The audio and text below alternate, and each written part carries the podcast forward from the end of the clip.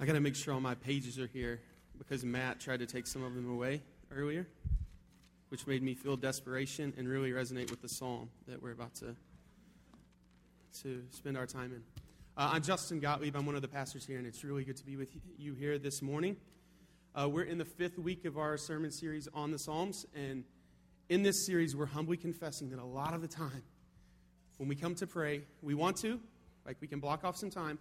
When we show up, we go, what do I say? And we don't have a clue a lot of times when we try to talk to God. Um, so, this series is giving us a unique opportunity to have the scriptures inform what we pray and the tone of our prayer uh, as we learn from the saints of old. And it really makes sense because who better to learn to pray from than from the people that were actually going to the temple and, and spending time uh, before God? So, if anyone can get communication with the Father, it should be them. So, uh, let's listen well to the, to the Psalms. Um, and rather than preaching one psalm a week for over three years, uh, size of relief just came out there. I know. Uh, the same artwork the whole time. That's what it would be. Uh, instead of doing that for three straight years, uh, we decided to take a handful of Psalms this year from the 40s, and we're spending our time there and uh, we're focusing there. And eventually, we may work our way through the Psalms, but uh, it won't be in the next three years. So relax. Um, so as we come to the Psalms, eager to learn, uh, we're eager to have our vocabulary and our tone, tone shaped um, by by the psalmist. So. In some of the other Psalms in this series, we've heard prayers of the bewildered uh, in Psalm 44. Uh, we've heard uh, the safe and sound dwelling place, uh, Psalms of refuge in Psalm 46, the taunted and dying, um, a, a, psalm of the taunted and dying in Psalm 41. And then last week we heard a really crazy psalm of an awe filled poet sitting at a royal wedding. Today we're going to hear the opposite of that one. Uh, we're going to, again, the roller coaster uh, that Matt keeps talking about. Today we're going to hear the prayer of a desperate guy, uh, as if he's sitting at the bottom of a well. This, this psalmist is thirsty. He's thirsty for God. He needs thirst quenching, life giving water of God. That's all he can think of. He's not thirsty like the people in the, the Gatorade commercials. Um, even though they try to look real thirsty, you know, they swing a bat, they run laps, but deep down, you know, they just got out of a limo that came from their five star hotel, so they're not really thirsty. Um, this psalmist is not like those guys at all. He's just far from that. He's thirsty because he hasn't seen water in days. So let's learn from him uh, today. So, if you will, pray with me, and uh, we'll get to work on this. Jesus, we, uh, we confess that we need your guidance. We need to know how to pray. We need to know how to communicate with you. Um, because you desire that, and our greatest joy can come from communion with you. So we pray, Lord, that you'll be shaping us through the, through the words of the psalmist. You'll be shaping us through the preaching of your word. Lord, so be with us now. Spirit, please just blow us away with the majesty of Christ. Amen. My grandfather was a cowboy. You didn't think I was going to start there, did you? Uh, he even had a cool cowboy name like W. That's W A. It's, yeah. You don't get it. That's fine. It's a cool cowboy name. He raised and bought cattle uh, and, and sold them in a small country town in Arkansas for a living. Now, of course, if you're going to have cattle, you have to have land to put them on because they don't like they don't fit in a you know a small yard um, across from Trafton Park. Um, so he bought land all over this this town, and so it would be 40 acres here and 10 acres here. And um, as he got older, though, and approached retirement, he needed to he started selling off the cows. Uh, so, because at some point you just can't do that work any longer. And eventually, when I was in high school, he and my, he and my grandmother moved to the neighborhood where my family lived. And um, as part of that, they sold their house and he started selling off all kinds of land. Um, the reason he was selling it was so that they would be that my grandmother would be all right as he was nearing death and uh, eventually passing away. And the one thing he didn't sell, though, of the land was this place we affectionately called the ranch as if there's only one, um, the ranch. And people in Arkansas do that. So I've heard people say the mountain as if there's just one mountain and it's really 800 feet. So we call this the ranch, though. And uh, the ranch is 160 acres of just pure awesomeness. There's a big open field with lots of trees and, and a creek that cuts through a hillside on the back. And uh, it's just great. And I'm grateful for my grandparents' decision to not sell that because I've personally been able to enjoy the land a lot.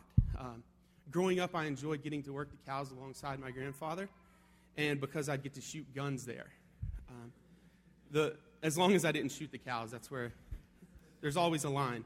Um, and as I've gotten older, I've enjoyed the land because I get to shoot guns there. And there's something else really cool I like about the land, though. It's the fact that there's tons of animals there. So there's different birds, there's squirrels, there's rabbits, there's all kinds of stuff. Um, and there's also turkeys, which I love turkeys. I don't know why I'm intrigued by them. They're the stupidest animal. Like, seriously, they're really ignorant. But I love them, and I've spent dozens of sunrises listening to them gobble in the, uh, in the distance. Um, but perhaps the grandest animal that roams the ranch um, is the deer. And I've spent hours walking that land looking for deer, sign of deer. Um, I would walk, you know, the roads where they crossed and look at them, and I've looked for trees where they would ma- uh, where the males would rub their horns in the fall. And my brother and I would look at each other with this mutual understanding of when we would see this rubbing, we'd go, "That's a big deer," and we would just dream about it. And it's really awkward, and I know that, but I'm sharing that with you guys now. and um, so I've also sat near a tree by, by this pond and watched young deer kind of look back like, are you looking at? Why are you here? Like, I can see you. And then they would run off.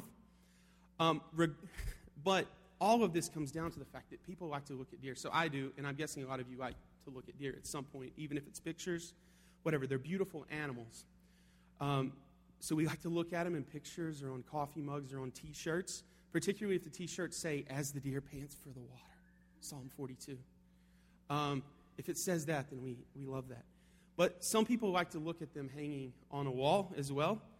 And, but regardless of the place, the thing that's important is that people like to look at deer. Now, they're a wonderful combination of grace and agility, size and strength.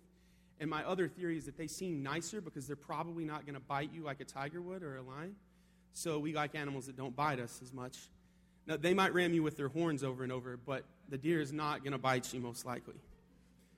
So they look kind, and uh, we like that. So when most of us hear verse 1 of this psalm, of Psalm 42, when we hear the psalmist say, As a deer pants for flowing streams, so pants my soul for you, O God, we probably think of a big, strong, and agile deer uh, with a big set of horns. And we probably think of a deer similar to one that might, that might stroll down to the pond um, on my grandfather's land. But that's not the deer that the psalmist is intending here. The, the deer that the psalmist is intending here is not a deer walking down a woody hillside to a flowing creek full of wet, fresh water with squirrels and birds observing. The psalmist is thinking of, a, thinking of a deer that lives in the mountains of the Middle East, and it's during the summer, and the streams are dried up, and the deer hasn't had water in days. Um, food is scarce, as is the water. So this deer bellows in pain and you can hear it echoing through the canyons. Um, as death looms, he just bellows. He wants water. Water is nowhere near, though. So we picture this majestic animal tall and surveying the land, and the psalmist is picturing a deer that is literally moments from death. He's dying of thirst. He's staggering around with the last bit of life, hoping to stumble upon any puddle, any stream, anything. The deer is desperate he just wants water, he wants life. Um, he wants the water because if not, he's going to die. It's that simple. And that's the image that this psalm begins with. Uh, and we, we have to get that um, because the psalmist compares his situation to that deer, that of the thirsty, desperate deer dying that needs water. He, he compares his life to that deer, that's his situation, to that deer who was stumbling across the land across the dry and rugged hillside, panting for an ounce of water that might continue its life just a little bit longer. The psalmist compares his life to that and says, That is how I pant for God. He's telling us that if he doesn't drink deep of the glories of God quick, he's literally going to die. He's that desperate, and that probably seems really dramatic to us. But trust me, this is way different than like when Perez Hilton like gets the wrong hair color. This is different than that desperate. This isn't a desperation we laugh off. It's one that we should consider and, and perhaps learn, learn from. So as we as we do this this morning, we're going to ask two questions of the text. First, why is this guy this desperate? Like, really, why are you this desperate? Because um, this is pretty insane. And second, how does this guy respond to his desperation? And that's critical because it's the Word of God, and we've got to assume if it's in there and uh, that we need to learn from it. So we got to learn that from it. So we're going to take the first question to Psalm 45 and see how it answers. Uh, see how it answers it. So, why is the psalmist so de- desperate? Reason one. I'm going to give you five reasons from this text, but just hang with me. It's going to be fun. It's not going to be bad. The first reason the psalmist is desperate is because he's been away from God so long. It's simple. He's just been away from God so long. Verse 2, he says, My soul thirsts for God, for the living God. When shall I come and appear before God? We don't know exactly who wrote Psalm 42. Some think it was King David who wrote it, and others think it was a Levitical uh, worship, uh, essentially a worship leader in the temple that during exile, when Israel could no longer be, sorry, John, sorry, uh, they, they, thought it, the worship leader who's going to kill me if I touch his guitar. Um, that's who they thought it was. No, there was potential that it was a worship leader in the temple who was taken away during exile and just couldn't get back to the temple. Now, either way, we know this much. The writer of this psalm, the writer of Psalm 42, his life was centered around being in the presence of God at the temple in Jerusalem. We know that for sure. Um, and we can we look at that and we say, okay, we've got that. I understand that. But the temple meant something entirely different to the psalmist uh, than coming to Emerson Hall means to us. I mean, one, it was nicer.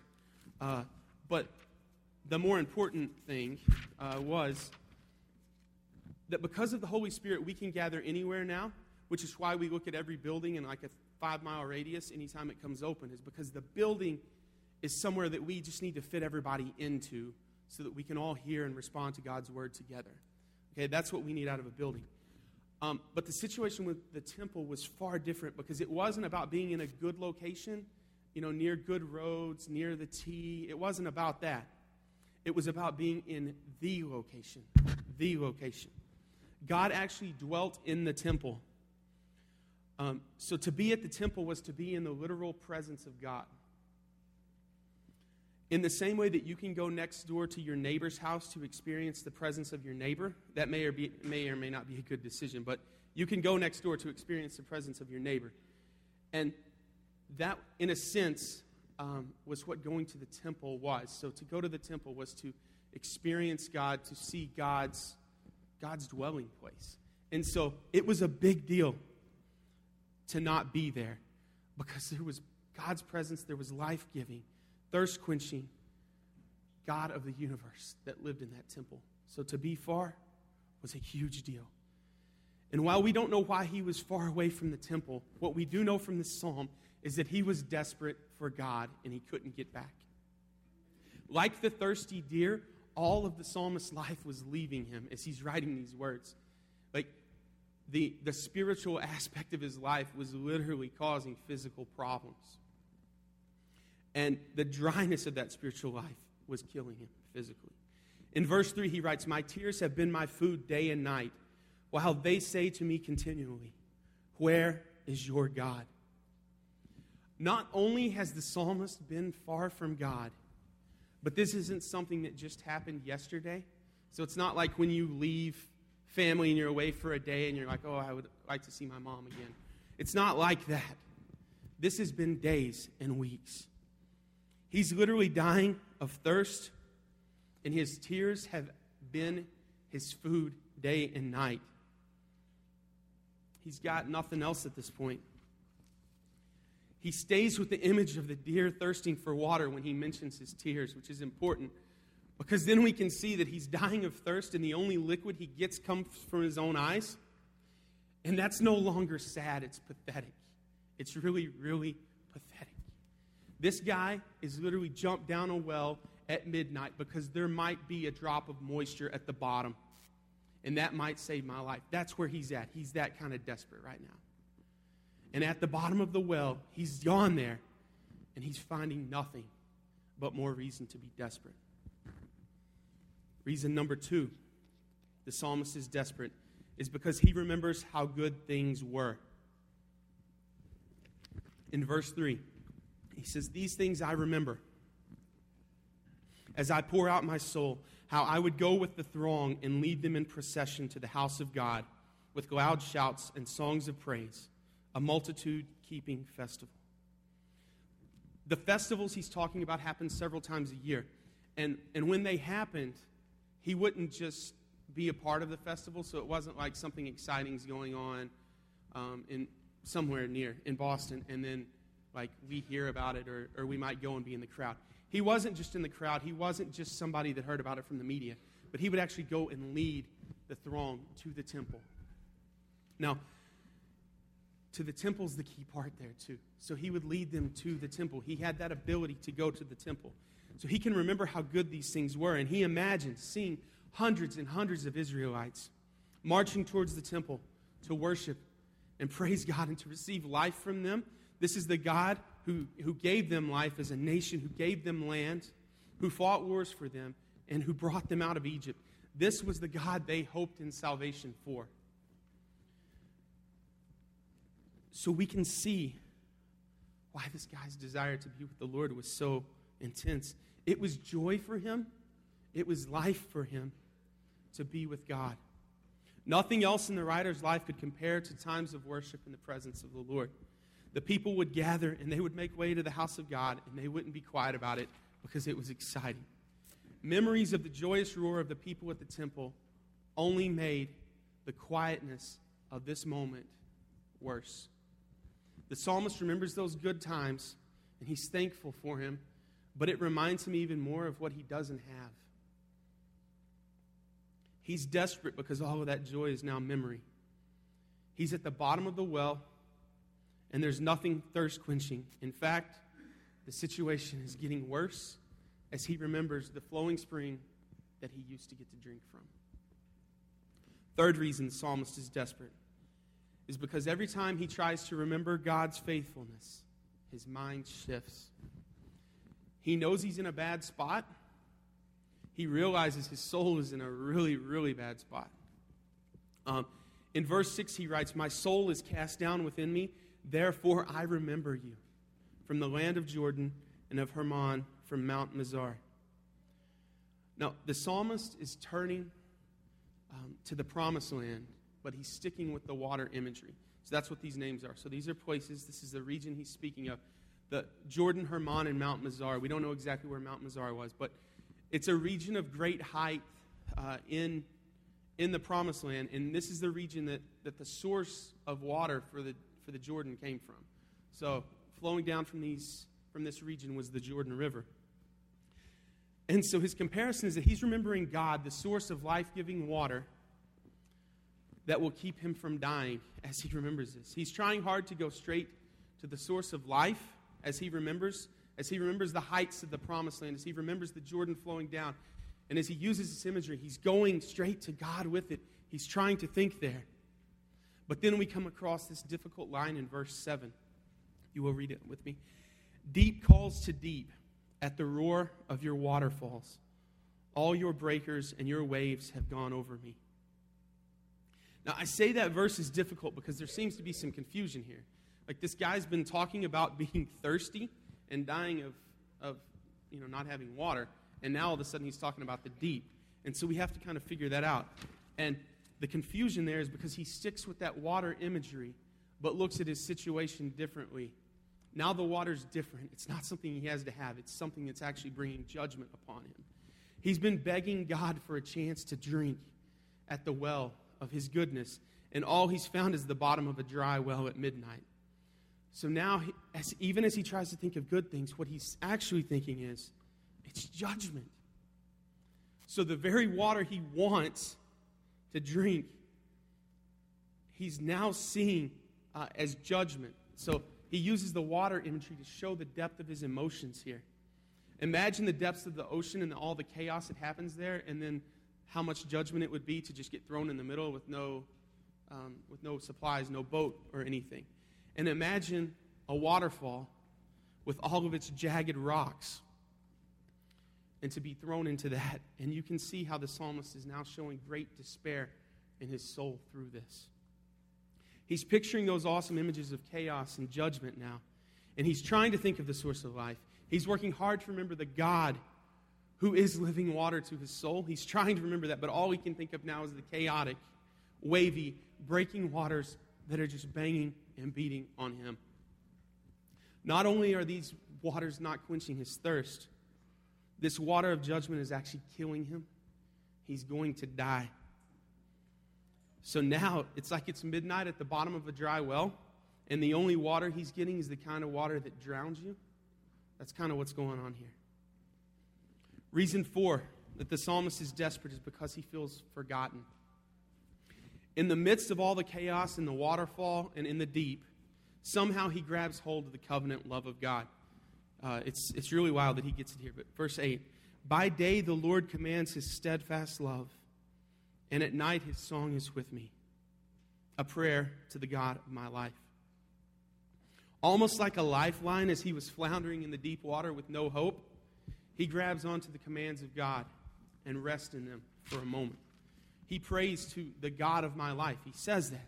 Again, we see how God is the central point of his life and, and the source of his life.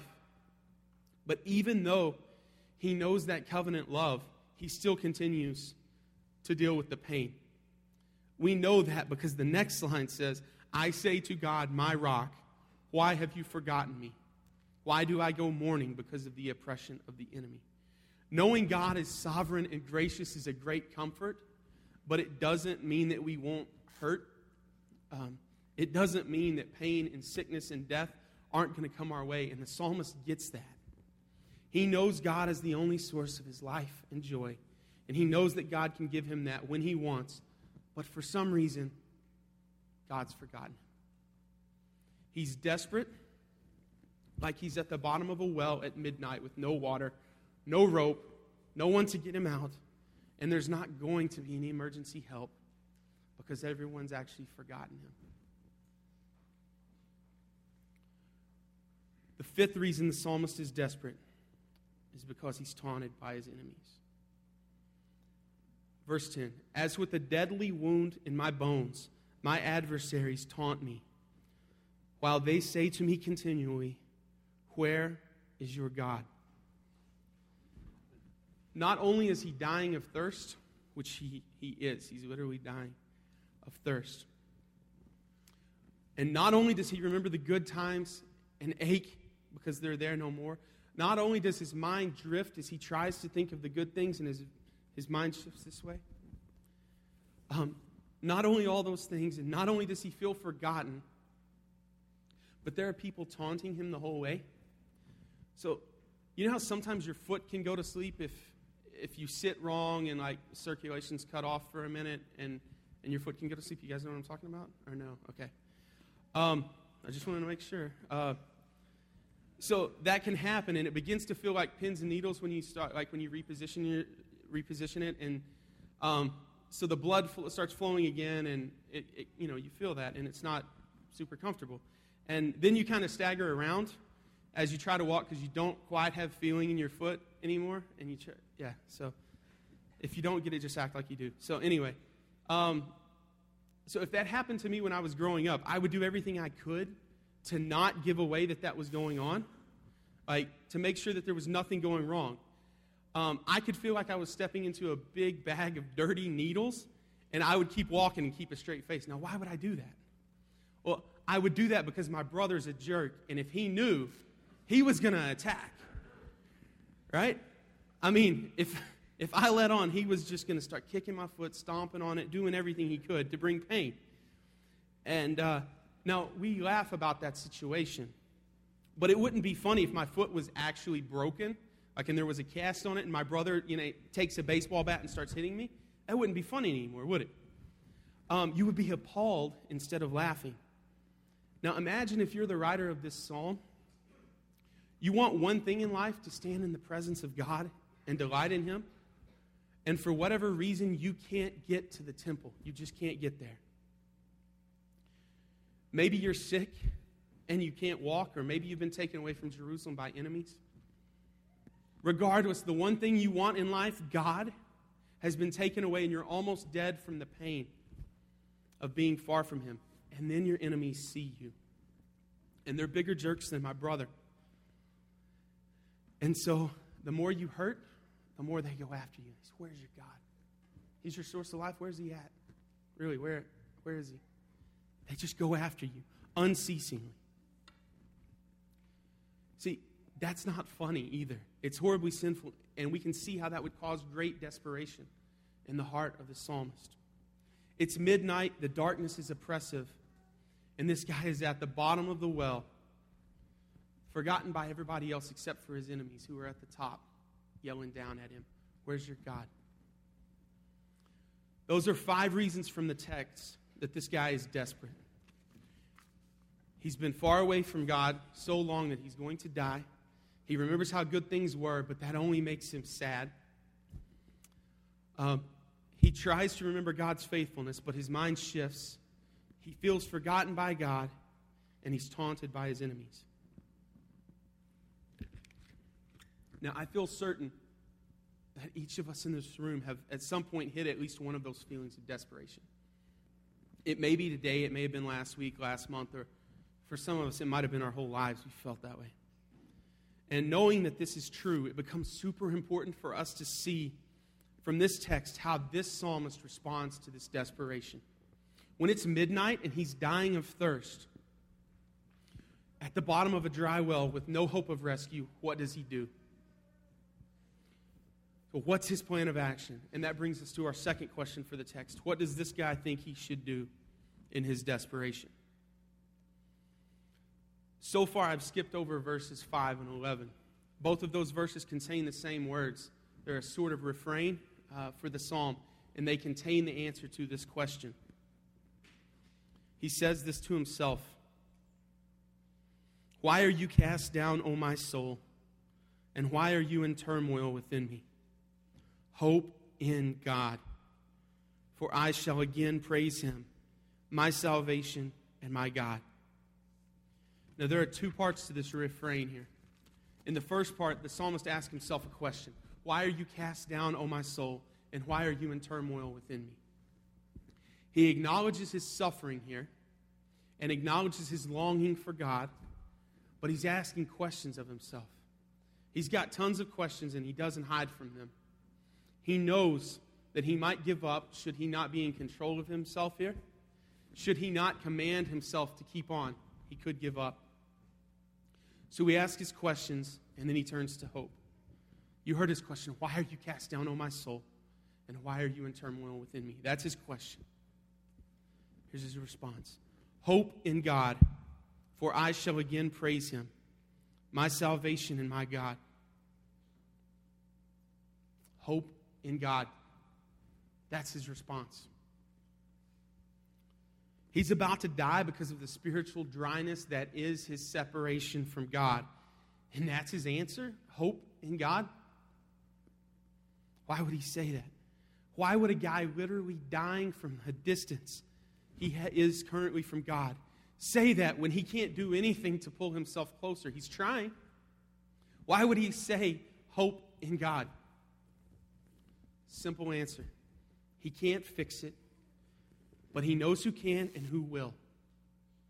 The psalmist knows God's character and will not be swayed by recent opinion polls of God's goodness. He will not look at his current situation and act as if God does not exist or is not somehow sufficient. He's not going to do it. The psalmist refuses that. That's why he says, hope in God. He says it because deep in his core, he's convinced that, read the rest of verse 11 with me. He's convinced that he shall again praise him, my salvation and my God. Because he knows God's character, because he knows what God has done, and continues to do because he knows God is beautiful and glorious, and because he knows that God is good to his people, the psalmist can say, when everything else is wrong, when he's dying, he can say, Hope in God, for I shall again praise him, my salvation and my God. This guy was in pain and was about to die, but his answer was not to give up, and his answer was not to hope in lesser things that might make him feel better quickly. His answer was to hope in God, to hope in his salvation. He believed that God was better than anything else. And when confronted with death, he said, I'll take God. I hope you can see that with me. And more than that, I hope that you can feel that. I hope that your heart's able to resonate with that this morning. I hope your heart, when everything is going wrong, when desperation has overcome you, I hope your heart says, Hope in God. So, as we're finishing our time in this text this morning and thinking about how it should shape our prayers and our lives, it's important uh, that we consider what we place our hope in. There's a lot of streams in our culture uh, that promise to satisfy our thirst but end up being dust and rocks in the bottom of a dry stream, dry creek bed. That's what they end up being. There are a lot of places that we can turn for escape and joy when we become desperate. There just are. When we feel forgotten by God, when we feel left alone to face judgment, and when we feel taunted by our enemies. There's a lot of things we can hope in. I can hope in my job. I can hope in my schoolwork. I can hope in my wife and my friends and family. I can even hope in this place. I can hope in good health and I can help, and hope in money. I can hope in drugs and sex and a million different things. But the psalmist says, hope in one thing hope in God. The one thing that's far from him, the one, but it's also the one thing that he knows is the source of life and joy for him. So hope in God.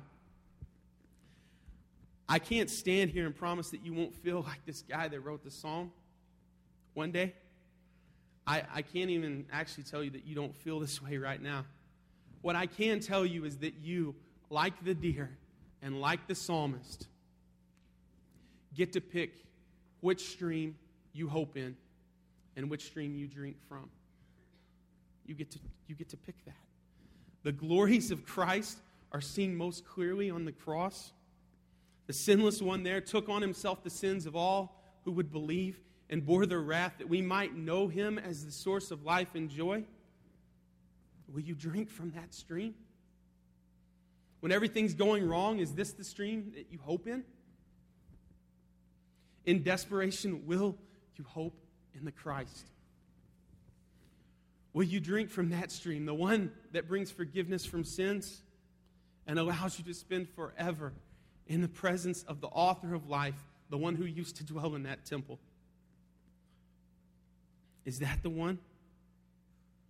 I hope that you sit here today with a heart enthralled by the goodness of God and eager to spend your life in that stream. I hope that. Hope that for myself, and I hope it for you. So, which stream is your stream? Which stream is your hope? Be desperate, like the psalmist. It's totally fine. Be desperate. Put hope in God in that desperation. And pray with that kind of hope. If you will, pray with me.